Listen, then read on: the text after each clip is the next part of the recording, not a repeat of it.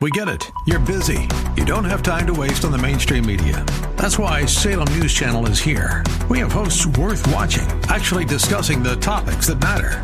Andrew Wilkow, Dinesh D'Souza, Brandon Tatum, and more. Open debate and free speech you won't find anywhere else. We're not like the other guys. We're Salem News Channel. Watch anytime on any screen for free 24 7 at snc.tv and on Local Now, Channel 525 or Salem Media Group. Welcome to The Advocate with your host, Nick Phillips. And now, here's your host, Nick Phillips. Good evening, Cleveland. Nick Phillips with you with another edition of The Advocate. And uh, tonight we're going to talk about uh, cancer, and we're going to talk about something we talked about uh, on earlier shows, and that's pancreatic cancer. Uh, a very devastating form of cancer, but uh, we're going to be talking about, uh, beside the cancer itself, we're going to be talking about research and what you can do about it. With us tonight, uh, as we always have, is Dr. Matthew Walsh from the Cleveland Clinic, uh, who is years working with pancreatic cancer. Dr. Walsh, thank you for joining us. It's a pleasure, Nick, to be with you. Always good to have you back and, and go right to the source as far as pancreatic cancer goes, and that certainly has been a major portion of your professional career for the last decades plural. Yes. Well, um, we don't want to get into how long I've been at this, but you sound very young. yeah, it's uh, it's a labor of love, I guess I would say. As as a surgeon, we're always trying to tackle the most challenging things and often and this is, can be, certainly be one of them and it's probably taking me these decades to really try and feel that I really can help people from a surgical standpoint as best I can and get people through a very complex surgery um, so that they can go on with their life and and uh, hopefully that's a, a long life. Um, and certainly get them to additional treatment, which unfortunately you typically do need. Well, when we, we talk about pancreatic cancer, obviously it's cancer and obviously it involves the pancreas. Uh, right. But, but it's perhaps one of the most lethal forms of cancer that we hear about uh, on a regular basis. And have the numbers of incidents of pancreatic cancer been going up over the past years? Uh, it's gone up very, very slowly. It has gone up. It hasn't skyrocketed, but it it certainly is one of the few cancers that has gone up. Um, other cancers have gone down. Uh, you know, as people stop smoking and get colonoscopies and regular mammograms. Uh, but there is a, a telling graph. If you look at the percent change in survival with cancers over the last 50 years, there are some superstars like lymphoma and leukemia. Um, and pancreatic cancer, unfortunately, is at the bottom of the list. You know, we haven't made any dramatic overall impact in survival. We've done better with surgical survival and getting people to appropriate surgery. And by that I mean it, it would be very rare in this day and age that we would be operating on people just to find out if we could take it out. The success rate of surgery um, is usually very high now because we select patients better for surgery and we're able to accomplish that task. So that's the good part of the equation. What isn't good is early diagnosis and um, any breakthroughs really in treatment. You know, with regard to surgery, what, what are the statistics now as far as being diagnosed with pancreatic cancer and of, let's say, 100 people being diagnosed this coming year with pancreatic cancer, what percentage of those might be eligible for surgery? Unfortunately, only about 15. 15 out of that 100. And what are what are the reasons, or what are the the goals uh, and, and the criteria for saying someone either does or does not qualify for surgery? Yeah, really good questions. Um, so the first primary factor is if there is known spread of the cancer beyond the, the organ of the pancreas itself. And the nature of the disease is that um, the majority of people, when it is diagnosed, it has spread, and that is that is the sad statement. And not it's not always because we've missed it, but it it has a predilection to spread at even a very small size, and so th- that is part of the problem is early diagnosis before it has already spread, which we call uh, metastases. Now, the goal of surgery, the only effective surgery is really to remove 100% of the cancer, not 99% of the cancer. So the other thing that makes it challenging is there are a lot of blood vessels surrounding the pancreas because it lies along the back where all those blood vessels come from. And so it's a very thin organ like a pancake, so it's easy to spread beyond that thin little organ and involve blood vessels that unfortunately you can't always take out because they supply the intestine and the liver. It sounds so challenging. Um, a couple questions. When we talk about um, the small growths, the cancerous growths that appear, they're small and they spread. How aggressive uh, is this form of cancer when it makes an appearance? Well, typically it is aggressive. Typically it is aggressive. That's why it's found late, and uh, occasionally you can have uh, small sizes of cancer that have already spread.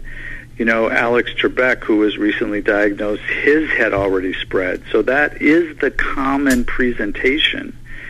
And so there often aren't great symptoms of for people that have the cancer at an early stage before it spreads. Often the symptoms are vague. They might not have a great appetite. They um, might be losing weight. They might have new onset of diabetes. So there isn't a a you know aha this has to be pancreatic cancer um, as you know as for other cancers that we sometimes find earlier. You know there isn't a mm-hmm. colonoscopy so to speak that, that, that we can easily do. You know, you mentioned diabetes. I had someone telling me just the other day that uh, one of the big, uh, I guess, uh, nourishing feeders of cancer, and I don't know if it applies to pancreatic cancer, is sugar. That right. Uh, if uh, you have any type of cancer, cut out sugar immediately. Or, and I would assume preventatively cut down, if not out as much as you can, as a regular course of life. Yeah. Fact um, or fiction? E- eating healthy and to have uh, your weight controlled. Um, being overweight is a risk factor to develop pancreatic cancer. Um, the reason it probably relates in this case is that the pancreas also makes insulin. And if the cancer develops in a way that sort of blocks the pancreas duct, as it typically does, then it causes the gland to shrink. We, we call that atrophy. And when it atrophies, some of the, the cells that make insulin go away. So you're more predisposed to form uh, diabetes, unfortunately. You mentioned that being overweight is a risk factor. Are there other known risk factors that uh, uh, we could yes, worry about? The, the other big factor is um, tobacco smoking, and th- there are some um, familial forms, meaning run in families, uh, but we don't, we haven't identified a specific gene for um, pancreatic cancer yet. Are there any preventative tests for people who have great insurance policies, uh, such as uh, any uh, markers in the blood uh, that could have periodic blood tests, CTs, MRIs, PET scans, anything like that that can help. Right. So the dilemma is there. There are um, tests to look for things. Those include, as you mentioned, MRI and CT. There's also a, a endoscopic test called uh, endosonography or endoscopic ultrasound, that's the same thing. And those are actually very good. They happen to be expensive, and it typically is reassuring when they're normal. But then the question is, when you know when are you going to have the next test? Because there's really no great way to know what what the right interval between tests is. And so, mm-hmm. even in patients that are part of a screening program because they high, have high risk in their family, um, still the risk of getting cancer for the individual isn't necessarily high, and it's rare that you can pick up a cancer in a curative stage, even in a screening program. That's very disheartening. Well, last question before the break. Uh, epidemiological studies, what is the rate for, say, 100,000 people? How, how many of these 100,000 people will we see next year uh, presenting um, with the pancreatic cancer? I don't have the exact number per 100,000. It's you know, it's it's not the most common cancer for sure. Um, lung cancer, breast cancer, colon cancer are much more common. What is uh, different about it is of those more common cancers, they're not as lethal as pancreatic cancer is. Well, uh, it's, it's still out there, I guess, those numbers. I think uh, I remember just over the last uh, 10 years or so watching the numbers go from about 30,000 to 50,000 per year. Yes, there are about 50, 53,000 cases a year. Um, off the top of my head, I just don't know what it is per, you know, 100,000. Well, that's that's okay. It doesn't matter how many. We're going to take a short yeah. We're talking to Dr. Matthew Walsh from the Cleveland Clinic, uh, whose, whose main focus is dealing with pancreatic cancer. We're going to come back after these words talking about the brighter side of things. Believe it or not, there's a brighter side. We're going to talk about research and what you can do about it.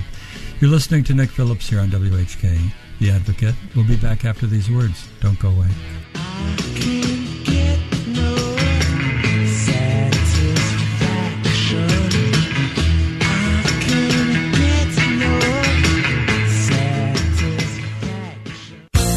Children, the product of a married couple who were once in love. Unfortunately, sometimes the marriage does not work and parents must get divorced. This is traumatic for the children as well as for the adults. The law firm of Phillips and Millie offers advice and representation in family law matters. Remember, your children are entitled to the utmost consideration when mom and dad have to part. Phillips and Millie, your local law firm on the west side of Middleburg Heights. Telephone 440-243-2800.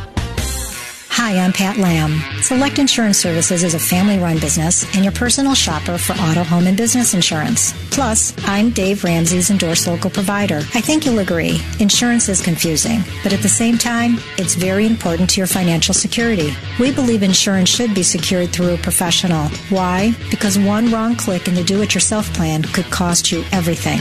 Our approach stands out because we ask the right questions, listen to your personal situation, and share our knowledge to close potential coverage coverage gaps. This is an experience a do it yourself plan can't provide. Did you know there could be a coverage gap when you drive someone else's car? So call us today, 440 237 8555, or check us out at selectinsservice.com. 440 237 8555 or selectinsservice.com. Hi, this is Nick Phillips, host of The Advocate. Pat Lamb and Select Insurance have been my insurance agents for years. Wonderful to work with and never a hassle. Call Pat Lamb at Select Insurance for your insurance needs.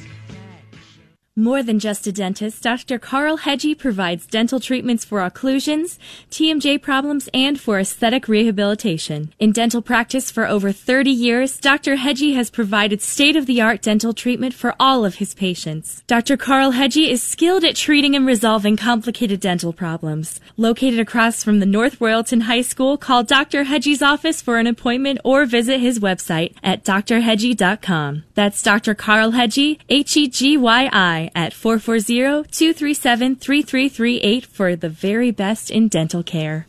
You didn't plan it this way. You spent your entire life being careful protecting your body and staying healthy. When the carelessness of another changes your life forever, you need to know what's expected of you to prove your claim. You further have been changed forever.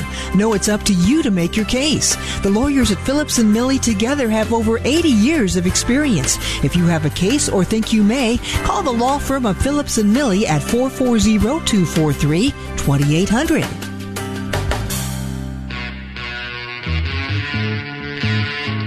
Welcome back, Cleveland. Nick Phillips with you with another segment of The Advocate, and we're talking about pancreatic cancer tonight with a specialist in the area, Dr. Matthew Walsh from the Cleveland Clinic. Uh, Dr. Walsh, again, as always, thank you for joining us and bringing us news about pancreatic cancer. Yeah, well, hopefully today we can segue into something a little more optimistic, which is uh, Purple Stride. Yes. Which is happening in a few days. It's going to be at the Cleveland uh, Metro Park Zoo, and that's going to be Saturday, June 8th, and uh, actually doing something about pancreatic cancer. Um, yeah. How, how is research going in pancreatic cancer? And it, all research for all cancers requires money, and this is a good opportunity for any of us. And I, I think most people I know know somebody not just somebody, but maybe two or three people who have succumbed to pancreatic cancer. So, in memory of them and all future people who will be suffering, um, good time to come out to the Cleveland Zoo and, and help fund pancreatic cancer research. Uh, what what kind of research uh, is going on out there, and, and what what directions yeah. uh, are you guys heading? So, specific to the research, um, one of the things, as you noted, is uh, the amount of money that is dedicated to pancreatic cancer research, and that unfortunately is one of the lowest of all the cancers. Even though it's highly lethal, it has, um, relatively speaking, a very low research budget from the federal government. Why is that?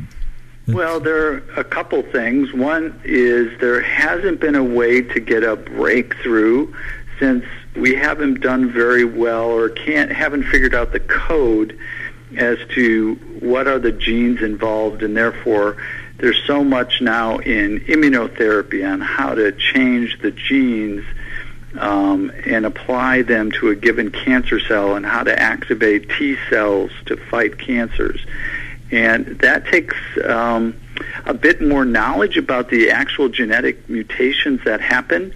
We know the mutations right before they become cancer, things like KRAS mutations, things like that, that are happening at the cellular level in the cancers that are developing, but not enough to affect a whole population of people who have pancreatic cancer. So the things that have improved in terms of research is how to deliver better chemotherapy after, before, or after surgery. Um, and so we've been um, effective at putting certain combinations of drugs together to really affect um, outcomes. So I think the field in pancreatic cancer is really towards moving to trying to develop uh, chemotherapy to affect the cancers, even in people who likely can get surgery, since that often doesn't cure those patients, to give them chemotherapy first when it might work better. Um, because part of the problem with chemotherapy in pancreatic cancer is about 40%, even with a good operation, never get to chemotherapy, which could help them. So a lot of the work is around chemotherapy and effective combinations. But we're going to need, you know, more funding to try and figure out how to crack the code and improve um, diagnosis and outcome for these patients to really make a substantial difference. And I can't say we're on the cusp of doing that right now, but we've got to have people showing support and showing that it's important. That's what that's what people respond to in Washington who do all the funding, uh, you know, make the budgets mm-hmm. for the NIH and all those federal grant programs. In uh, breast cancer, they've made tremendous strides with a lot of research coming up. A lot of research. Techniques. The amount of money in breast cancer compared to pancreatic cancer is uh, phenomenal, and and it's great. I'm I'm happy for that. Um, and in some ways, pancreatic cancer is just this really tough code to crack but we're going to have to do it to make progress. Some some of the uh, treatments that I've heard of, I don't know whether again they're they're just rumor or fact. Uh, one is during the surgery to apply chemo actually into the surgical area. Uh, is that something that is real, or is that just somewhat so mythological? That is a, a, type of uh, chemotherapy that's often heated um, and that's called HIPEC, and we do use that for certain forms of colon cancer, appendix cancer, and even stomach cancer, but unfortunately not pancreatic cancer. Pancreatic cancer, the thing about uh, chemotherapy that you put in an operative field is it only affects what it can touch in that operative field, and most of the cancers cells in pancreatic cancer are going through the bloodstream and the lymphatics, not on the surface. So unfortunately, that during the operation is not effective. We had tried doing radiation therapy uh, during the surgery, meaning you would take out the cancer and then give uh, a beam of radiation, but that doesn't seem to make a difference. And we ha- always have to be careful about increasing complications from surgery if, as opposed to obviously getting a cure result. Uh, another fact or myth uh, question I have is uh, like in breast cancer, that uh, certain uh, markers that someone might have genetically, a female, that they would right. have a preventative uh, mastectomy before there's any signs of cancer. Right. And if people can live without their pancreas, uh, is that considered for people who might be considered at high risk or definitely don't want to risk pancreatic cancer? It it is. Um, I, it's not nearly to the same degree as for breast cancer. It's a it's a large operation, and we're not so good, unfortunately, at predicting risk, even if you have a strong family history. Uh, you know, Jimmy Carter, he, he, everyone in his family died of pancreatic cancer, but not him. So, um, you know, he would have suffered the consequences of having your pancreas out, which includes juvenile diabetes in a sense, meaning when you don't make any insulin, like unfortunately the juvenile diabetic, then it, it really can have a lot of serious effects on other organs like your eyes, your kidneys, your heart. So it really is unfortunately trading one potential bad problem For with another. another. Well, uh, we're we'll be watching for the next breakthrough. Yes, And- me, you and I both. We'll have to go out and celebrate with um, some low sugary drink or something that will not induce any problem. However, Yeah. but, uh, But it- But if your listeners want to look up Purple Stride, and it's a good way to get families together that have been affected, and and it starts at eight in the morning, and there's a 5K run and a walk, a mile walk that starts at nine. So there are lots of good activities at the zoo, and it'll be great. and admission to the zoo is free for that, I would presume. I think so. So, well, at this But time sign of year, up, join a team. well, join the team and come out there and, and do that. And uh, will will Dr. Walsh be out there? Oh yes, I will be there. So we'll we'll be able to do that. And, uh, and Yeah, we'll have a booth. Stop by, say hi, ask more questions. I'll see what I can do. Well, well, very good. Well, the best thing people can do, keep in mind, if you go out to the Cleveland Zoo and you're out there for Purple Stride, it is a fundraiser. Um, how, do registering teams, or Yes. they just? Yeah, you register online. Go to the website at Purple Stride. It's it is supported by PanCan, which is a national organization that helps family and support and gives out a lot of uh, research dollars as well as information for patients and families. And they so people don't e- obviously like other uh, people can uh, support, make their donations, and get money into the research system. Will the research dollars raised for by uh, Purple Stride be used here in Cleveland, or does it go to a national fund? It goes to a national fund because um, research is really trying to it, identify pockets that some interesting novel research might be happening. And they also advocate on Capitol Hill for funding at the NIH level, so it has multiple purposes. Well, maybe we could take some of the tariffs that are being collected and apply it to pancreatic cancer research. There you go. That would, that would I'm be all one, for it. one way of funding it. Well, thank you so much, and hope to see you out there at the Cleveland Zoo on Saturday, June 8th, uh, to help stamp out, finally, pancreatic cancer. And see That would be happens. great. Well, Dr. Matthew Walsh from the Cleveland Clinic, thank you so much, and we'll stay in touch because pancreatic cancer is a big deal. We want to yes, happy to do it. Have a great day. Thank you so much. Thank you for joining us for these words. So don't go away. You're listening to Nick Phillips here on WHK, The Advocate.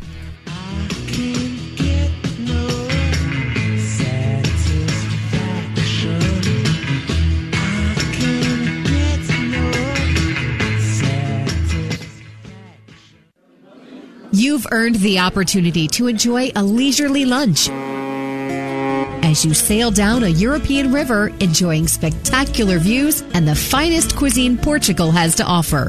Even better, you'll move on to Spain and experience the rich heritage of this country. Explore the early influences of ancient Rome. And since this is a culinary tour, see if their food can surpass the bar that the Portuguese have set for you. And yet, your adventure has not ended as you will travel to the land of poets, the Emerald Isle. You will see why Johnny Cash sang about Ireland's 40 Shades of Green. More than a tour, an experience worthy of any bucket list. Check out your itinerary on Facebook, Culinary Tour with Jerry Quinn, or go to ChristianExpedition.com. A five star experience at a three star price. You didn't plan it this way. You spent your entire life being careful, protecting your body, and staying healthy. When the carelessness of another changes your life forever, you need to know what's expected of you to prove your claim. You further have been changed forever. No, it's up to you to make your case. The lawyers at Phillips and Millie together have over 80 years of experience. If you have a case or think you may, call the law firm of Phillips and Millie at 440-243-2800. More than just a dentist, Dr. Carl Hegyi provides dental treatments for occlusions, TMJ problems, and for aesthetic rehabilitation. In dental practice for over 30 years, Dr. Hegyi has provided state-of-the-art dental treatment for all of his patients. Dr. Carl Hegyi is skilled at treating and resolving complicated dental problems. Located across from the North Royalton High School, call Dr. Hegyi's office for an appointment or visit his website at drhegyi.com. That's Dr. Carl Hegyi, At 440-237-3338 for the very best in dental care. Welcome back, Cleveland. Nick Phillips with you with another segment of The Advocate. And uh, as we're approaching the most beautiful time in northern Ohio, that's late spring and summer, uh, we, we think about outdoor activities. And what better outdoor activity than going down to the national park, the Cuyahoga Valley National Park, and you probably have seen the Cuyahoga Valley Railroad, the scenic railroad down there. Uh, well, we're going to talk about that tonight in the next two segments. And with us to talk about it and share her knowledge is Katie Brewer. Katie, thank you for joining us. Hi, thanks so much for having us. It's so wonderful because I just love the parks and I love the train. And uh, tell us uh, what what is your job? You work for the the railroad. Yeah, so I am the manager of media relations for Cuyahoga Valley Scenic Railroad. I've been here for about a year now, um, and I absolutely love it. It's just so unique being able to work for a heritage tourist railway that runs through Ohio's only national park.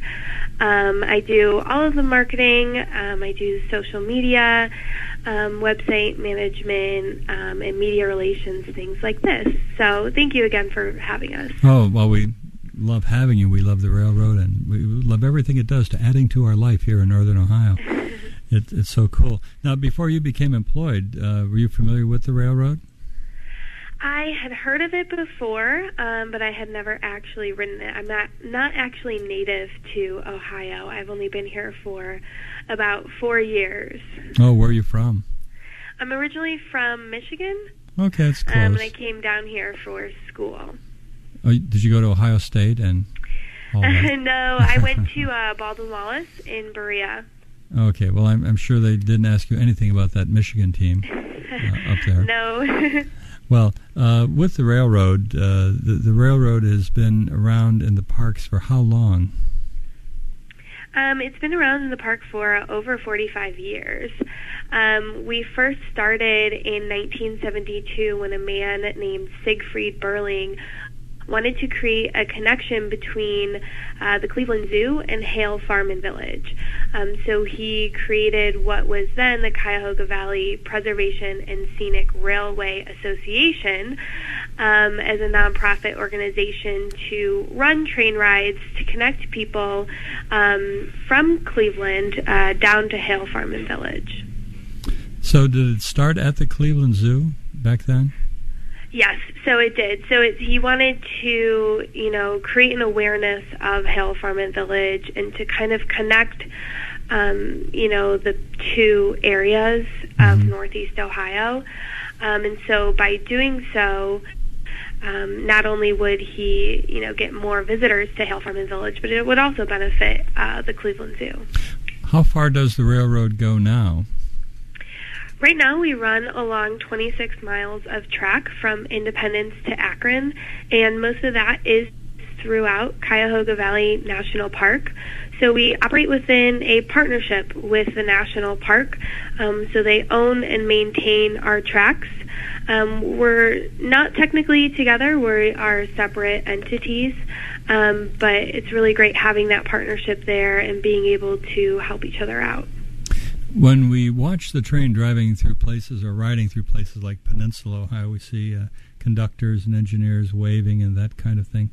Are, are they paid employees or are they volunteers? No, so they're actually all volunteers. Anytime that you step on the train um, and you see anyone on the train from our conductors, engineers, brakemen, trainmen, uh, platform attendants, those are all volunteers. Those are people who have spent many, many hours in training to get where they are today. Um, and a lot of our volunteers are with us for, you know, 5, 10, 15 years. And actually, a few of our volunteers have been with us since the railway started. Um, so it's really special for us to, you know, have volunteers that you know care so much about the train um, and are so passionate about it and are so willing to you know, share the train with visitors and, you know, help them make these amazing memories. Our volunteers are also the ones who are doing a lot of the maintenance on the cars. And so that's something that not a lot of people know is that our volunteers work behind the scenes um, in our train yard and our shop to keep the trains up and running. Um, everything from, you know, fixing a leaky, leaking faucet to uh, you know washing the windows on the train cars. So those are all volunteers. Do you have to have experience working on a railroad to um, be a volunteer? Absolutely not. oh. We have a lot of people who, um, you know, they may have grown up around trains and they really love trains and it was such a big part of their childhood. Um, so they want to come out and they, you know, love the feeling of you know that nostalgic feeling of the train um, because it is such a nostalgic feeling. Um, and then we have other people who you know they may not be very interested in trains at all even still volunteering um, but they just just want to do it just to be involved and you know kind of give back to the community um, whether they're retired or still working um, and just looking for you know something else to do. And our volunteer group is such a strong core group. So we have over 1800 volunteers and um, it's really it's more so like a family um, just because everyone is so tight knit, and we do have you know such a big group of volunteers. With the volunteers, you said they have to go through training. Uh, where is the training uh, given, and, and how much training do they have to go through? Right. So we have trainings about once a month. Um, and it's just a there's two parts of it and so there's an in classroom portion of it. So, um, you know, you come in, we kind of tell you about the railroad, we tell you about the different positions there are, um, because we have a variety of different positions on the train and off the train. Um, and then that following, usually it's like the following Saturday, we do an onboard training. So we get all of our new volunteers on the train for one run of the National Park Scenic Excursion, um, and we, you know, teach them, you know, where things are on the train, you know, what to say during your speech. Um, and then during your first couple runs as a trainman um, or in a new position, you'll be shadowing another volunteer who's doing that role. For our conductors and our brakemen and our engineer, those are a little bit those are a little bit more intense of trainings. Um, so for conductors, you have to have a certain number of hours, and for brakemen and engineers, since you are actually running the train, um, we have to go through um, more intense training as well. Oh, if someone would volunteer and they would go into an entry level volunteer training and then they would, uh, I would assume, show up on a schedule, what would they be doing typically? Right, so we have a couple different onboard um, opportunities. So one is our trainmen, and so our trainmen are the ones who are greeting passengers. So they are opening the trap doors to the train. They're putting down the steps. Um, they are checking tickets and helping people board, directing them in the way of the concession car where their seats are. Um, they're going around once the train starts moving and checking tickets. They're making sure that everyone is being safe, so they give a safety speech. Um, and and in the case of an emergency, they would be the ones responsible for making the pa- making sure the passengers get off board safely. We also have serving opportunities, so we do a variety of special events that require, um, you know, beverage or food serving. So if you're doing that, what you'll do is you'll set up for the event, um, you'll help pass out food, or you'll pour beer or wine, um, and then you'll help clean down the event when it's over. Uh, we have about a minute to go for this segment, but uh, how many hours do people put in typically a month, or is it up to them? It's up to them, and that's the beauty of our volunteer program. We don't require you to come out, you know, X amount of hours per month or days. Um, it's purely up to the volunteer. We have some volunteer groups, um, like groups of friends, who volunteer every Tuesday and Thursday. We have some people who only do Saturdays. We have have you know some volunteers who only like to do the special events, so they only serve on Friday night events, um, and you know it's really nice that we offer that because a lot of volunteer programs you have to you know come regularly to be a volunteer, um, but with us you can come you know however much you want, whether that be you know four times a week or once a year um, it's it's a really really neat um, pretty pretty wide open yeah. Well very yeah. good. Well we're talking to uh, Katie Brewer. She's media relations at Cuyahoga Valley Scenic Railway. You've seen it or heard about it and uh, we're going to take a short break. We'll be back with Katie and talk more about the railroad and what's going on this summer and what are some of those events they have. So you're listening to Nick Phillips here on WHK The Advocate we're going to take a short break and be right back. Don't go away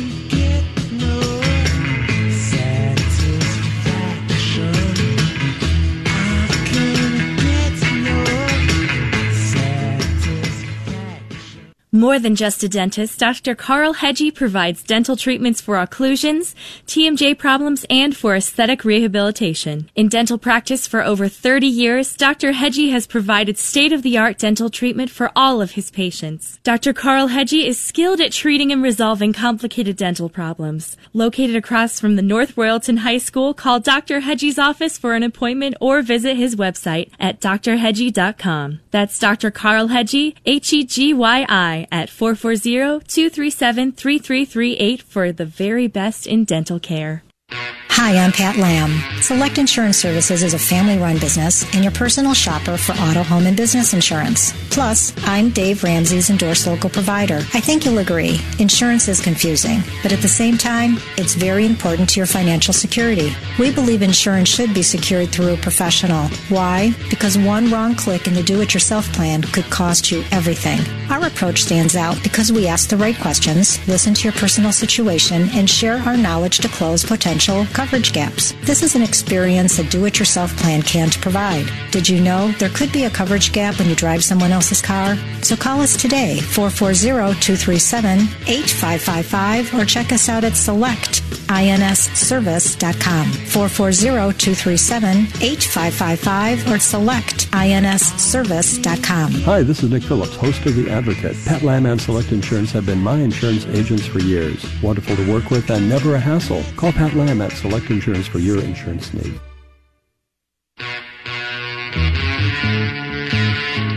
Welcome back, Cleveland. Nick Phillips with you with our final segment of The Advocate for tonight, and we're having fun actually talking about the Cuyahoga Valley Scenic Railway and the uh, Cuyahoga Valley National Park. And with us tonight from Cuyahoga Valley Scenic Railway is Katie Brewer. Katie, again, thank you for joining us. Thank you for having us.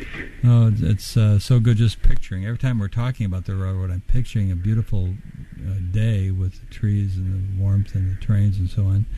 Um, you know, when the railroad started down there, you said like 40 some years ago, they used to have a steam locomotive. Uh, is that still in possession of your group, or is, is that gone forever? Right. So we have a historic connection to steam engines, and so we would never want to lose that part of our history. So every year for a while now, we've been bringing in historic steam locomotive uh, nickel plate railroad uh, 765 from Fort Wayne, Indiana. And it comes in during Steam in the Valley, we call it, and it's the last two weekends of September. And we give people the chance to ride the steam engine through Cuyahoga Valley National Park and hear, you know, the sound of the whistle like it once was, um, you know, 30 years ago. Um, so that is, since it is such a big part of our history, um, we try to do that every year just so that people have the opportunity to um, see and hear a steam engine because it truly is a magnificent sight and sound. It it is. Um, I think we've all seen pictures and maybe movies or videos of steam engines, but unless you're standing near the track watching one go by, you cannot uh, imagine the tremendous power and weight and uh, momentum that a steam engine has. Right, it, it's, it's absolutely something. incredible, and you watch the steam, and it's just you can hear it coming around the corner, and you can see the steam, and it's blowing off all the all the leaves from the trees, um, and you you know kind of you feel the vibrations in the ground as it's coming. That's what's most memorable is feeling the vibrations uh, mm-hmm. of the mm-hmm. ground. It just feels heavy, and uh, also you get introduced to uh, little particles of burnt coal coming out of the smoke. Yes. little cinders dropped all around you. But uh, well, you mentioned that's going to be in the last uh, two weekends in September, and uh, yes, we've, we've yep. we've gone out there to watch that uh, a couple of years, and there are really uh, hobbyists who just know everything about these steam engines. Like you said, 765 I'm sure people realize the nickel plate engine 765, they know all the dimensions and the horsepower and what years it was in service and all of that stuff. Right. They they know more than we do. um, yeah, we have a we attract a lot of avid rail fans um, during the end of September for that event, just because it truly is a spectacular sight, and um, 765 makes for wonderful photographs. Now, I love riding my bike down on the towpath down there in the national park. And uh, when uh, we leave our car up at Brecksville, we ride down to Peninsula, have lunch, and then we like coming back on the train. Is that still a program for this summer, this season? Yeah, so we still offer Bike Aboard. Uh, it started at the beginning of May, and it's going to run through the end of October. Mm. It's one of, in my opinion, it's one of the best ways to, um, you know, ride the train and see the national park if you just have a limited amount of time. We charge it's just a fee of five dollars to get on the train um, for one way, once a day. Um, and you can, you know, like you said, um, bike down to the station, get on the train, take the train back to where you parked, or you can um, get on the train first and then you know bike back to where you were. Um, it's a really great way to you know just be active, especially on a nice day. And with the we're so um, you know lucky to have the towpath trail uh, following right along with the Cuyahoga River and and the train tracks. And we also offer kayak aboard, um, so you can kayak down the Cuyahoga River, and then bring your kayak aboard for ten dollars for a single or fifteen dollars for a double.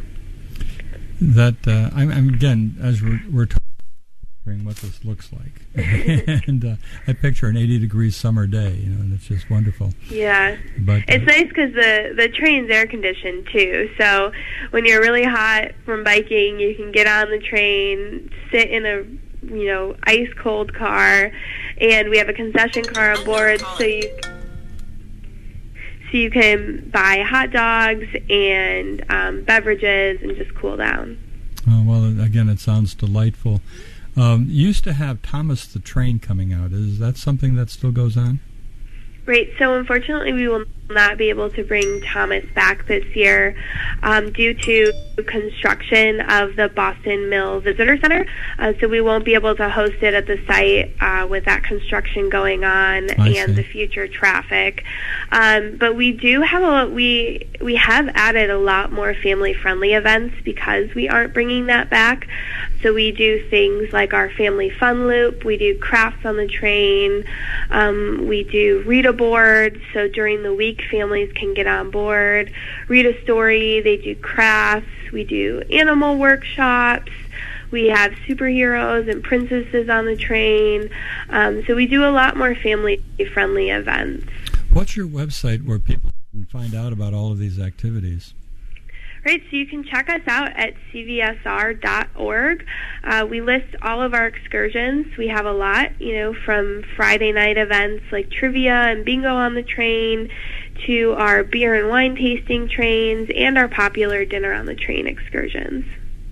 You know, one of the things when you were talking about volunteers, I'm thinking if you had like a a group of friends, like three or four couples who wanted to volunteer, could they like come out at the same time and do their Yeah, volunteer group? Have definitely. do they so do that? we so we have options for that. Um, and one great volunteer opportunity if you're really looking for you know to kind of bond with your friends or something um, is our Polar Express train ride.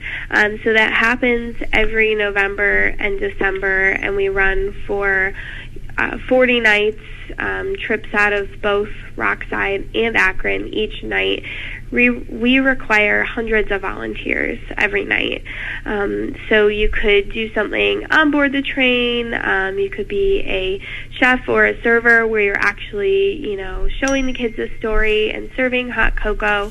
Or you could be an elf at the North Pole, which is really fun because then you get to see the kids' faces pressed against the glass. Well, that, that sounds so much fun. It sounds so delightful. Uh, that that's been something that's been around here for years as well. Uh, what what's in the future for the scenic railroad? Um, well, we are just chugging along. we are in the middle of a capital campaign, um, so we're looking to make some more fleet enhancements to uh, just enhance the experience of our for our visitors. We are looking to add a edutainment car, so we're trying to bring a children's museum to life on the rails. So we are kind of gutting out our one of our old cars and making it so that it has interactive um, displays and exhibits so that families have something to do once they get on board the train. Um, we're also looking at you know other simple fleet enhancements, um, you know like fixing a lot of things um, like our HVACs, um, and we also plan on adding um, a handicap accessible dining car. Hmm. Uh, a question comes to mind with regard to using the train. Uh, can groups like charter the train or a car or something for a special event of their own? Yeah, so that's one thing that not a lot of people, um, you know, think of when they think of Cuyahoga Valley Scenic Railroad uh, is coming out for something like celebrating an anniversary or a birthday. You can rent uh, a private car, so you can have that car all to yourself, and we work with you on setting up you know, what food you may want, uh, whether that be, you know, a light breakfast um, or appetizers with bar service. And we also do offer group bookings for groups of 20 or more. Um, so you can give us a call um, at 1 800 468 4070 and we can help you book your group. Well, that, that sounds wonderful. And again, thank you so much for joining us. Of yeah, thank all, you. Yes, of all I've heard, uh, I feel like just saying, see, we can have a lot of fun here in the Cleveland area.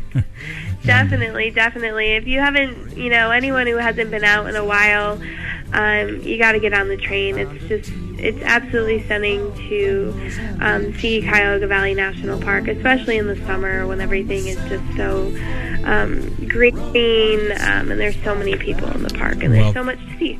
Well, thank you so very much, Katie Brewer from the Cuyahoga Valley Scenic Railroad. Thank you so very much. Thank you. And thank you for listening tonight. We'll be back next Sunday right here on WHK. Same time, same station. So between now and then, have a great week. Good night. And I sat and watched the Zanzibar sunset. Sat and drank my fresh mint tea with nothing to do until morning. And only my mind.